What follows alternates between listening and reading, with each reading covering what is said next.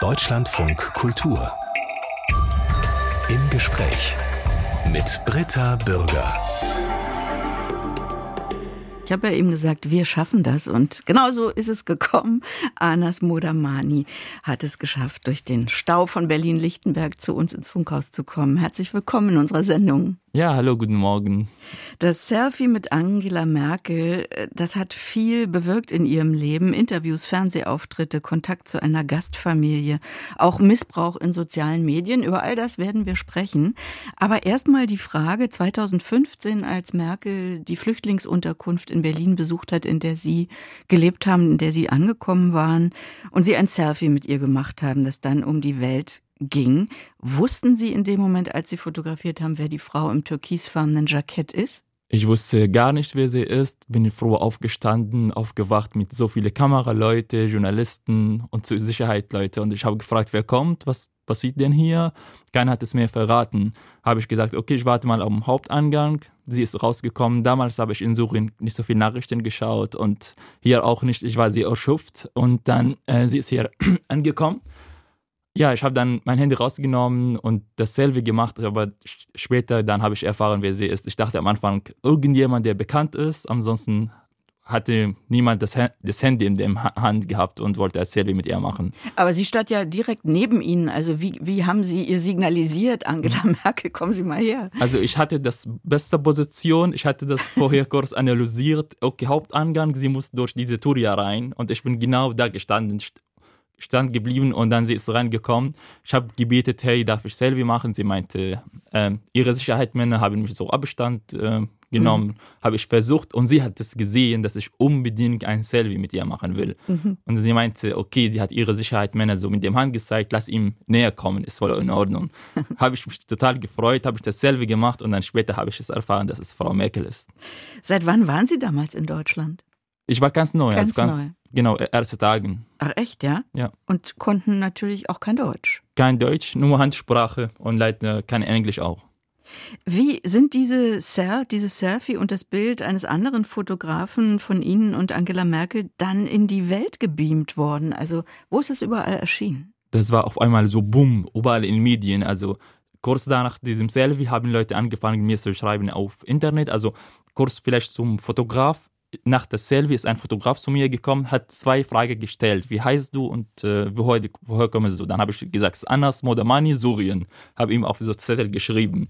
Und dann später am Abend, alle Leute haben mir geschrieben, hey, du bist bekannt geworden, du bist auch auf BBC, Al Jazeera, großen Medien Welt, in arabischen Welt und in Deutschland auch dann später auch CDF und alle haben es geteilt. Also war auch auf dem Spiegel, glaube ich. Überall. Also es gibt mhm. wirklich keine Fernseh- oder keine Zeitungsartikel, wo das Bild nicht stand. Also überall. Wie haben denn die anderen Leute in der Unterkunft reagiert? Also ich kann mir vorstellen, dass die sie geradezu gefeiert haben. Also tatsächlich war ein großer Moment für mich, wo ich den nächsten Tag gestanden bin und alle haben gesagt, hey, du bist bekannt. Ich, hatte, ich war so 18 Jahre alt noch und ey, was bekannt, was habe ich denn, ist nur ein Bild. Und dann später habe ich realisiert, äh, wie stark das um die Welt gegangen ist und äh, die Reaktion von den Menschen. Und dann später aber bin ich in ein anderes Flüchtlingsheim gezogen und dann ich hatte Gott sei Dank meinen richtigen Namen auf Facebook und dann die Leute haben mich, äh, mich gefunden die ich noch nicht nie gesehen habe und mich an, eingeladen zum Kaffee trinken oder zum Restaurant zu gehen. Und da haben wir so die Kultur dann ausgetauscht, Arabisch, Deutsch und dann so fängt halt die Integration. Mhm. Wie hat sich Ihr Leben durch ja, die Macht dieses Bildes verändert? Also was für Leute haben sich bei Ihnen gemeldet, die dann auch nachhaltig Einfluss auf Ihr Leben hatten? Leute, die offen sind, ähm, die andere Menschen unterstützen wollen, die, die genau wissen, was der Krieg bedeutet. Leute, die wirklich auf meiner Seite gestanden sind, mit mir gesprochen haben, weil die wussten, junger Mann hier ist allein gekommen, ohne die Familie, braucht Unterstützung. Und dann, die wollten mir erzählen, äh, wie lerne ich vielleicht die, die Sprache schneller. Und dann, es gab tolle Momente. Also ich habe wirklich, äh, war der Schlüssel zum, zum Integration. Diese Menschen, die da waren, 2015, 2016, die waren toll. Ganz konkret, was für Hilfen haben Sie angenommen? Also erstmal mit der Sprache, das hat mir sehr, sehr viel geholfen, weil ich, hab, ich hatte jeden Moment gebraucht, mit den Menschen zu reden zu können und dann über die Mentalität, ein bisschen über die Stadt zu erfahren, wie, wie, wie bewerbe ich jetzt mich für einen Sprachkurs und noch viele wichtige Sachen, die man so am Anfang wissen sollte und mhm. die Leute haben es mir beigebracht. Also damit die Integration läuft, man braucht solche Momente, also Schicksal oder Glücksmomente, die mit mir auch getroffen haben. Aber ich war selber motiviert, ich hatte auch Ziele, wollte was, was erreichen und äh, ich hatte einfach viele Fragen gestellt an die Leute, wie bewerbe ich mich vor die Uni oder andere Sachen und dann. Also Sie hatten wirklich das Ziel, hier will ich bleiben? Ja, am Anfang, also erstmal habe ich mir gedacht, wenn der Krieg vorbei ist, würde ich dorthin wieder gehen, aber es ist nie passiert und dann jetzt, wenn ich diese Frage mir stelle, ich würde nie im Leben dorthin zurückgehen. Und also ich habe ich hab hier mein Leben gebaut und mhm. ist meine zweite Heimat jetzt hier geworden. Die äh, Erfahrungen nach diesem Selfie, die haben Sie jetzt sehr positiv geschildert, aber sie waren nicht nur positiv. Ihr Porträt auf dem Foto wurde auch für Fake News benutzt. In welcher Weise? Sehr schade. Also ich hatte damals Depression bekommen. Ich war extrem traurig, weil mein richtiges Gesicht wurde ja im Internet benutzt und draufgeschrieben, Anas Modamani hat Einschläge geplant in, in, in Berlin und in Deutschland und in Bruxelles sogar vor dem ähm, im Flughafen der Anschlag äh, zuständig war. Und, und auf dem Weihnachtsmarkt in Berlin. Und noch auf dem mhm. Weihnachtsmarkt, also mehreres Mal. Das war echt schlimm, weil mein Gesicht wurde überall gezeigt. Ja, und, und der richtige Name. Und richtiger Name. Also dann bin ich vor dem Gericht gegangen, also ich habe Anwalt gefunden und die Familie damals habe ich noch bei einer deutschen Gastfamilie gewohnt, die haben mich auch unterstützt. Und ich hatte schreckliches Angst, weil ich wollte, ich, ich bin hergekommen, um, um wieder Neues anzufangen, abgesehen von Krieg, Blut und solche Sachen, die mich nerven. Und dann plötzlich bin ich wieder in, in Situation, wo ich nicht raus konnte. So einfach ist das nicht. Und dann der Anwalt hat mir geholfen und ähm, ja, dann Facebook verklagt und leider verloren. Verloren? Mit welchem Argument? Dass Facebook keine Wunschmaschine hat, um alle Bilder zu finden und rauszulöschen. Aber jetzt mittlerweile der Gesetz hat sich verändert und jetzt ist, müssen sie, wenn jemand jetzt äh, falsche Nachrichten meldet, müssen die in, innerhalb 24 Stunden da löschen. Also ich war die erste Person, der in diese Gesetze dann schon äh, was, was getan hat. Ja, ich stelle mir das wahnsinnig äh, verletzend und beängstigend vor, wenn man sein eigenes Bild ja als vermeintlicher Terrorist äh, da dargestellt wird, in der Öffentlichkeit steht. Was hat das denn mit Ihnen gemacht? Ich hatte gedacht, ich werde nie im Leben einen Job wiederfinden, weil die Leute werden daran glauben. Ich hatte sehr, sehr viele Hasskommentare bekommen. Also wirklich, Leute haben mich beschimpft oder gesagt, ich soll ins Gefängnis gehen ähm, und schlimme Sachen getan. Und ich hatte Angst, wenn ich auf der Straße laufe, dass jemand mich erkannt, also mich, mich schlägt, keine Ahnung. Also man weiß es nie, was passiert. Also ich habe sehr viele im, Gedanken da was Schlimmes gehabt und äh, dann ein Jahr später habe ich mich erholt und. Äh, und wissen, wissen Sie, wer diese Fotos lanciert hat? Von AfD. Also so eine gro große Gruppe im, im, auf Facebook, die haben damit angefangen und dann äh, schnell andere Leute geteilt. Was würden Sie denn unterm Strich sagen? Hat das Selfie mehr geholfen oder geschadet? Äh, doch mehr geholfen. Also ähm, da ich selber so motiviert bin und immer Ziele habe und keine Angst jetzt mehr habe. Und äh, ja, ich, es ist ein Bild, der, der sehr viel für mich bedeutet und bleibt immer in meiner Erinnerung. Ist ja auch irgendwie krass, dass Sie dadurch in gewisser Weise ja auch in Deutschland gleich politisiert wurden. Also Sie mussten sich mit der Politik in Deutschland auseinandersetzen. Ja, also komplett Neues hier angekommen und der Politik hier, also schwierig zu verstehen. Bis heute verstehe ich nicht so viel von der Politik, aber ich versuche es, ähm, dass man, dass ich mich damit beschäftige. Also war keine schöne Zeit erstes Mal der negative Teil, der ich erlebt habe. Aber andererseits war der Schlüssel zur Integration und das hat natürlich geholfen. Aber was mir noch geholfen hat, hat ich selber, weil ich selber, ich wollte was hier tun erstes Mal und ich nehme mich immer als Beispiel von der Erfolgsreich, weil ich sehe mich heute als erfolgreiches Mensch. Der Bürgerkrieg in Syrien hat viele Menschen das Leben gekostet. Millionen Syrerinnen und Syrer sind geflüchtet, so auch Anas Modamani, der sich ja vor neun Jahren auf den Weg nach Deutschland gemacht hat. Wo und wie hatten Sie bis dahin in Syrien gelebt? Sagt in ja neun Jahren. Ich, ich kann es immer noch kaum, kaum glauben, dass ich schon neun Jahre hier bin. Schon ja. lange Zeit. Ähm, in Syrien war sehr harte Zeit, muss ich sagen, weil gleichzeitig war ich so sehr jung und dann musste ich Krieg sehen. Waren so Momente, die sehr hart waren, wo wir unsere Wohnung verlassen mussten, weil die Straße bombardiert wird. Wir mussten halt mit dem Auto sehr, sehr schnell weggehen und es geht um, um Sekunden. Wenn wir da rennen geblieben sind, dann hatten wir das nicht überlebt. Musste man sehr schnell da alles also nicht ohne Organisation halt. Wenn es was Schlimmes passiert, dann müssen wir schnell den Ort verlassen. Ich habe Leichen gesehen, ich habe Blut gesehen in Syrien, unsere Wohnung wurde zerstört die Familie halt äh, war depressiv und wir haben kaum Möglichkeiten da, was zu machen. Und dann hatten wir mehrere Orte in Syrien schon verlassen, äh, wegen der Krieg. War das in der Stadt, auf dem Land? Immer unterschiedlich. Also wir mussten halt gucken, wo es gerade ruhig ist, wo keine, Krieg, äh, keine so Explosionen da sind und dorthin gefahren. Ähm, aber nochmal zum Syrien. Also ich habe Schule besucht, trotz der Krieg. Ich war auf der Schule, ich habe Schule besucht und dann nach der Schule, ich habe meinen Vater trotzdem unterstützt, also bei der, bei der Arbeit. Mein Vater ist Elektriker, repariert Generatoren und äh, der Strom wegen der Krieg hat, äh, ist immer ausgefallen und manche Krankenhäuser brauchen Generatoren und dann sind wir dorthin gefahren, haben wir diese Maschine repariert. Mhm. Also es gab wirklich Momente, wo mein Vater gefahren ist äh, unter dem Beschuss. Also wir mussten uns äh, aber dorthin schaffen, weil da waren Patienten, die behandeln Hilfe mussten. Brauchten, ja. Genau. Wie kam es zu der Entscheidung, dass Sie das Land verlassen sollten oder wollten, und zwar allein? Ich musste Syrien verlassen. Ich war schon 18 Jahre alt. Ähm, mit 18 mussten wir zum Militär gehen. Also ich, es gibt keine Wahl. Da, da war Krieg. 18 Jahre alt muss man zum Militär gehen. Keine andere Wahl. Und dann mein Vater hatte ein bisschen erspartes Geld gehabt, so ungefähr 3000 Euro, alles, was er so in dem Hand hatte. Meine Familie hatte noch ein bisschen Geldstücke, die verkauft haben und dann alles habe ich bekommen. Und dann meine Mutter sagt, hier, nimm das Geld, du verlässt jetzt Syrien, du bist schon 18, wir haben auch diesen Brief bekommen, wir haben schon, da steht, Anas muss zu Militär schon gehen. Und dann, ja, kein anderes Wahl, dann schnell ähm, syrisches Pass verlängert, gemacht, alles Unterlage und dann Syrien verlassen. Das ist keine übliche Reise, eine Flucht. Was konnten Sie planen und was ist zufällig passiert? Gar nichts. Man ist so gestanden, ich konnte gar nicht planen. Einfach Rucksack mitgenommen und dann, ich habe gedacht, erstmal, ich verlasse jetzt Syrien. Ähm, das Ziel war nach der Türkei.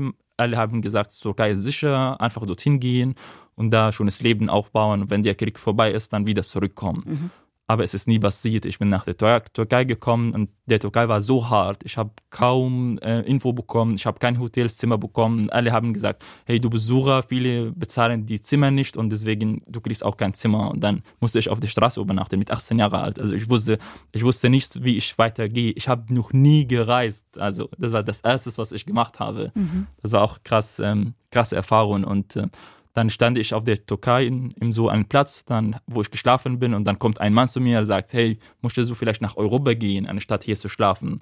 Und dann ein mein, Schleuser. Eine Schleuser, genau. Und dann, ich habe ihm gesagt, ja, aber ich muss meine Mutter fragen und mein Vater. Tatsächlich, dann habe ich angerufen und äh, meine Mutter selber war verwirrt und ich, sie meinte, oh, du musst durch diese Meer. Äh, mhm. Da habe ich viele Bilder gesehen, dass die Leute da sterben. Und ich habe ihr gesagt, ja, aber ich kann hier nicht bleiben, ich habe nicht so viel mehr Geld, ich kann nicht zurückgehen nach Syrien, keine andere Möglichkeit.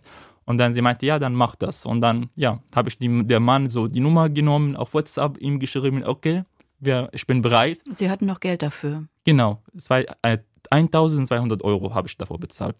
Und dann sind Sie mit einem Schlauchboot nach, nach Griechenland übergesetzt. Genau, mit dem Schlauchboot mit vielen Menschen, da über 30 Menschen, eine so kleine Schlauchboot. Dann haben wir auf dem Insel irgendwann dann geschafft mit mehreren Versuchen, das war sehr hart. Und dann auf dem Inselkurs angekommen und in Kos. Mhm. In Kos, genau, auf der Insel. Und dann, ja, der Touristen hat, hatten uns geholfen. Wir sind so am Strand gelandet, wo am Abend gefeiert war oder so. Und dann alle sind gekommen, haben die Polizei informiert und dann große Busse und Rotes Kreuz gekommen, haben uns unterstützt und dann uns zum sicheren Ort gebracht, warme Kleidung gegeben. War so die Erholung der Moment. Äh. Aber wir wissen ja, wie lange viele Geflüchtete in den griechischen Auffanglagern eingesperrt waren, muss man sagen. Wie sind Sie da rausgekommen? In meinem Fall hatte ich Glück. Also äh, ich, ich war auf dem Insel, wo da noch nicht so viele Geflüchtete gekommen sind. Also mhm. auf andere Inseln ganz doch. Früh. Mhm. Genau. Und ich war so die erste Leute, die auf diese Insel gekommen. Die war so vielleicht ähm, nicht von anderen Leuten bekannt und ja hatte Glück einfach dabei. Und dann habe ich äh, mit dem großen Schiffer, äh, mit dem Vierer nach Athena, dann bin ich äh, im Meer gefahren da war richtig schön Sonnenaufgang. Viele Leute, also da mussten wir nicht im Zimmer übernachten, auf, einfach Auch an Deck. An Deck, da waren so viele Leute in dieser Fähre und dann, da war so Nacht, die Sonne geht auf und dann habe ich wirklich verstanden, was ist gerade mit mir passiert. Ich, ich bin so weit von Syrien, ich bin sehr weit von meiner Familie. Ich bin am Meer in dieses große Schiff nach Athena und ich weiß gar nicht, was auf, auf mich so erwartet. Aber war klar, dass Sie weiter wollen, noch weiter wollen? Das war klar nach Deutschland erstmal. Das Ziel war schon klar. Warum? Also, weil eine Freund, der hier wohnt, kenne ich ihn, er wohnt hier seit 2011, also vor mir, der der ich die einzige kenne, dann habe ich angerufen und gefragt, hey, kannst du mir einen Rat geben, Deutschland oder Österreich? Und ich weiß gar nicht, ich, was ich machen. Ich kenne diese Länder nicht. Also Ja. ich habe nur null Ahnung, was ich machen kann. Und er meinte, guck mal, ich bin jetzt in Deutschland seit langer Zeit, so ein bisschen drei, vier Jahre.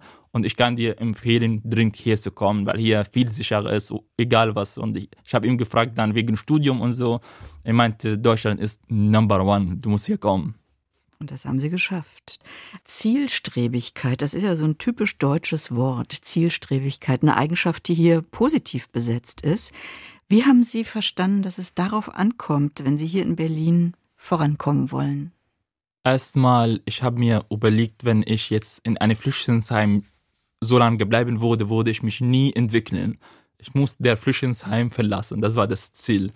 Und dann habe ich ähm, schlimme erstes Mal Momente erlebt in einem Flüchtlingsheim. Da kam die Polizei ständig, Leute haben Drogen genommen, Alkohol getrunken und wir haben die Zimmer mit acht Leuten geteilt. Also ich hatte ständig Angst, ähm, weil Leute so verrückt da waren. Also da, da lernt man die Sprache nicht. Also es geht gar nicht mehr. Und dann, ja, Ziel war so, woanders erstmal zu wohnen. Und dann habe ich auf Facebook geschrieben mit einer Unterstützung von einer Frau, dass ich nach einem Zimmer suche. Und dann drei deutsche Familien haben sich bei mir gemeldet und die haben gesagt, wir haben freies Zimmer, wenn du magst, kannst du vorbeikommen und bei uns wohnen. Mhm. Habe ich getan und dann hat sich gelohnt. Ah ja, Sie hatten dann eine richtige Gastfamilie? Ja, genau, ein Jahr da ungefähr gewohnt äh, in Berlin-Biesdorf, schönes Haus mit schönem Garten, zusammen gegrillt, schöne Zeit verbracht und äh, syrisches und deutsches Essen gern immer gegessen. Darüber haben Sie sich angenähert, übers Kochen?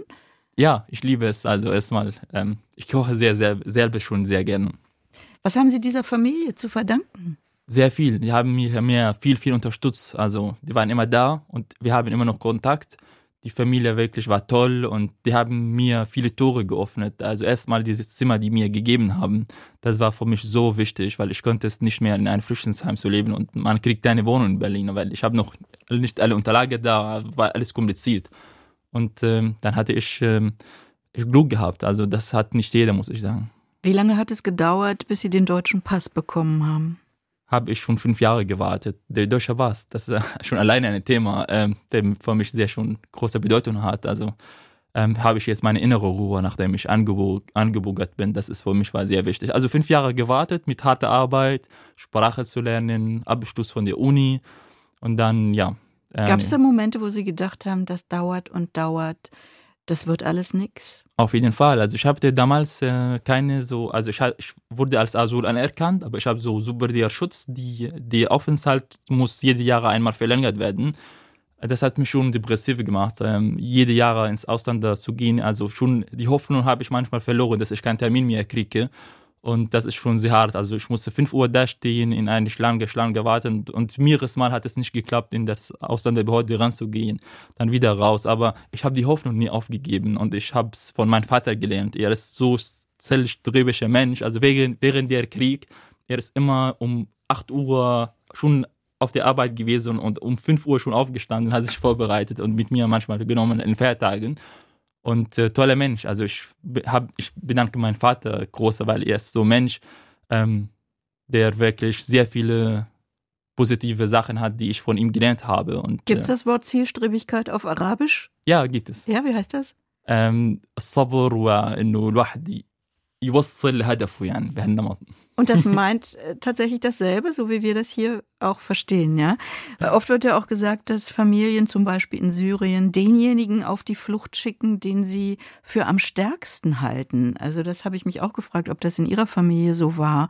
Warum hat man Ihnen zugetraut, es zu schaffen und zu sagen, dem Sohn geben wir all unsere Ersparnisse, der soll ein besseres Leben haben?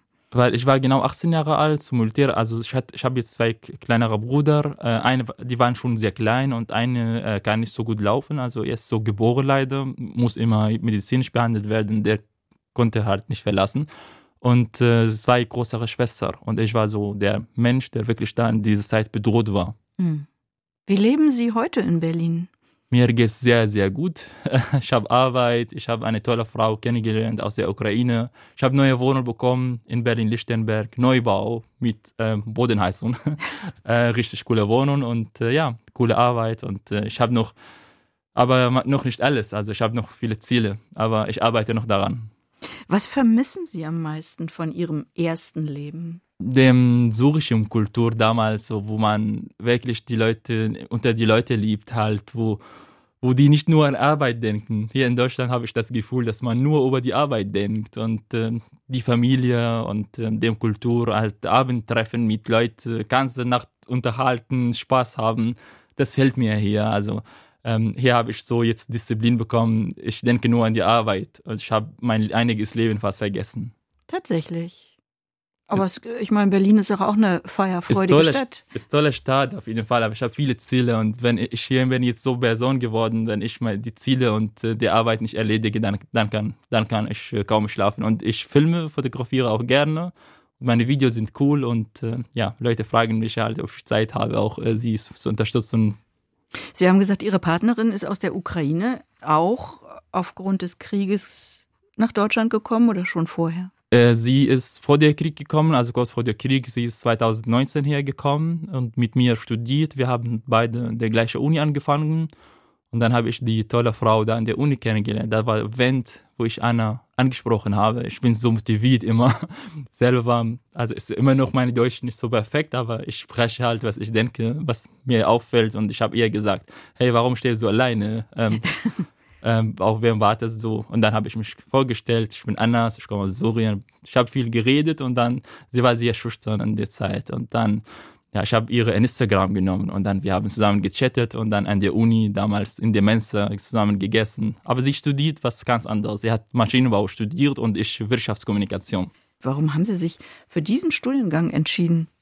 Ich habe mich nur vor einfach beworben damals nach meinem deutscher Schule. Also man muss erstmal die Sprache bestehen, damit man studieren kann. Ich habe mich für Wirtschaftskommunikation mich beworben, weil da keine, nicht so viel Mathematik ist und mhm. Physik, weil ich hasse die beiden. ähm, ja, und dann hat geklappt. Ich habe mich beworben an der HTW damals selber ähm, der Sprache gelernt. Erstmal sechs Monate lang in der Uni. Mhm. Da war so ein Programm für Geflüchtete. Dann habe ich die Sprache in der Uni gelernt, gelernt und dann direkt danach äh, mit dem Studium angefangen. Studiengang auf Deutsch? Auf Deutsch. Mhm. Was kann man damit machen?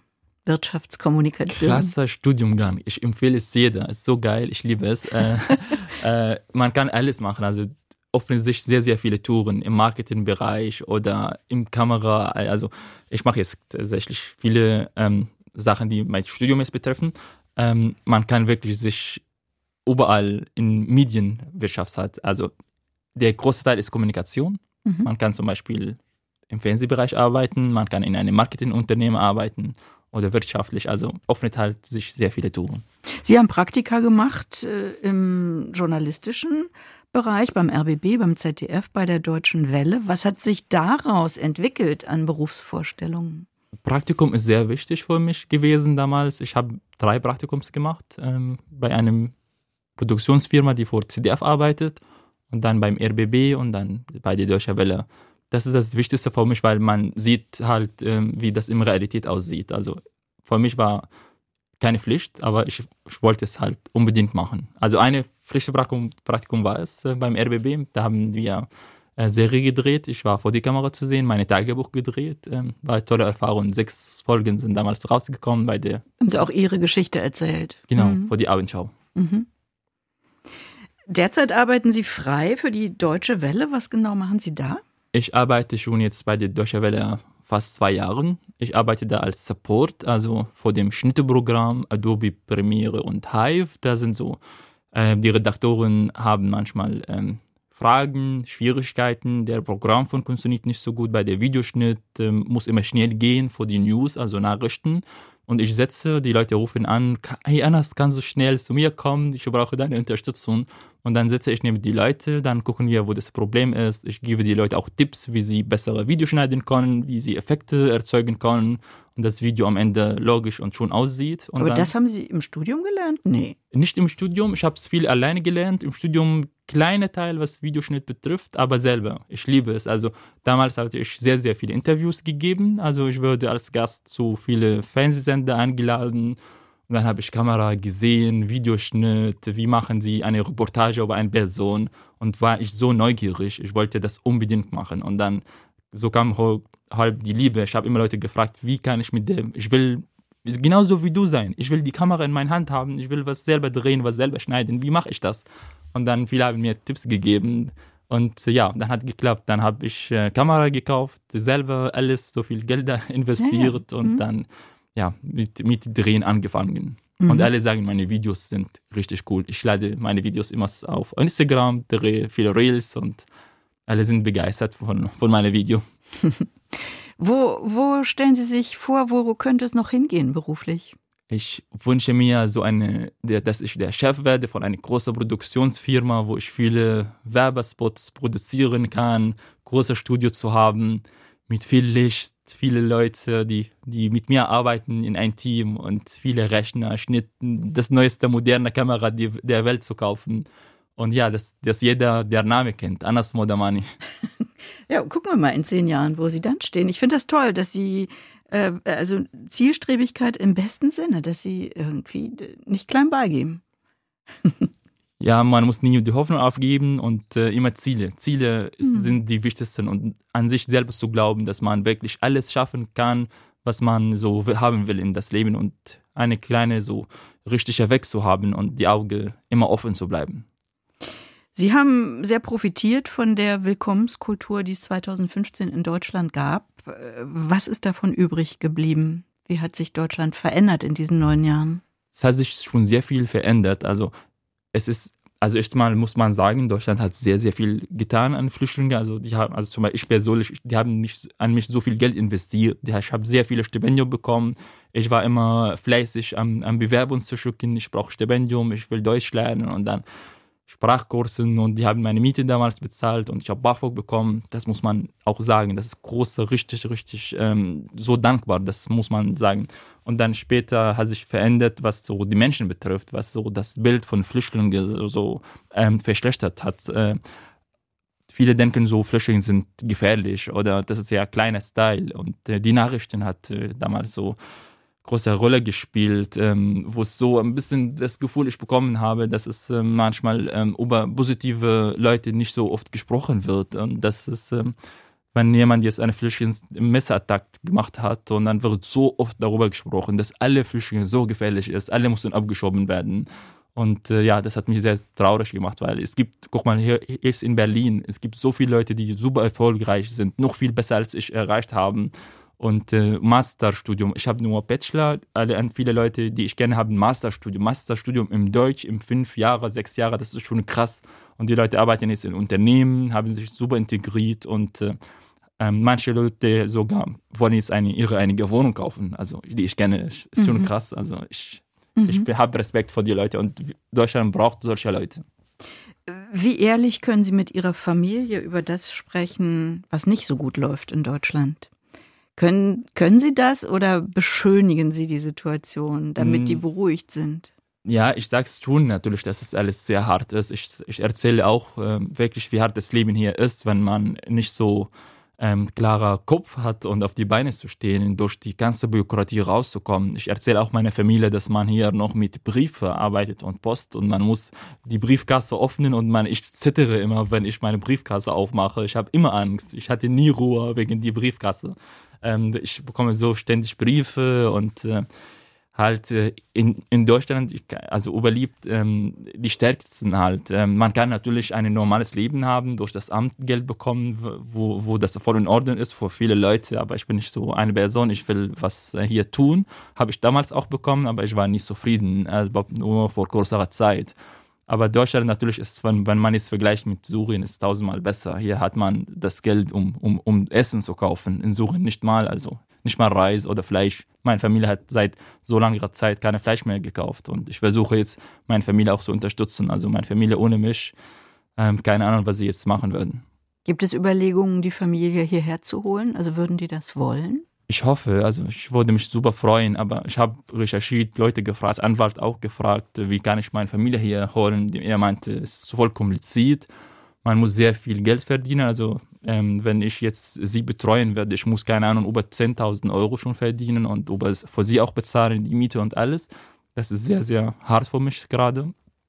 Und über dem äh, Flüchtlingsweg auch nicht, weil das kostet sehr viel Geld und ist voll gefährlich. Ich will nicht, dass meine Familie in Gefahr bringen. Die hatten schon, schon genug Sachen Schlimmes erlebt, aber jetzt habe ich auch wieder ständig Angst, weil Israel greift Syrien an und äh, meine Mutter sagte, in Damaskus sind mehrere Gebäude äh, zerstört worden. Und jetzt, also äh, vor einer Woche, mhm. ich habe immer Angst, weil meine Familie ständig auch nach Damaskus äh, gehen, gehen muss, um einzukaufen. Und ja, ich habe nie Ruhe. Also ich denke sehr viel an meine Familie jeden Tag. Das ist das, der, der Teil, wo ich immer so abgelehnt ist und nicht meine innere Ruhe finden kann.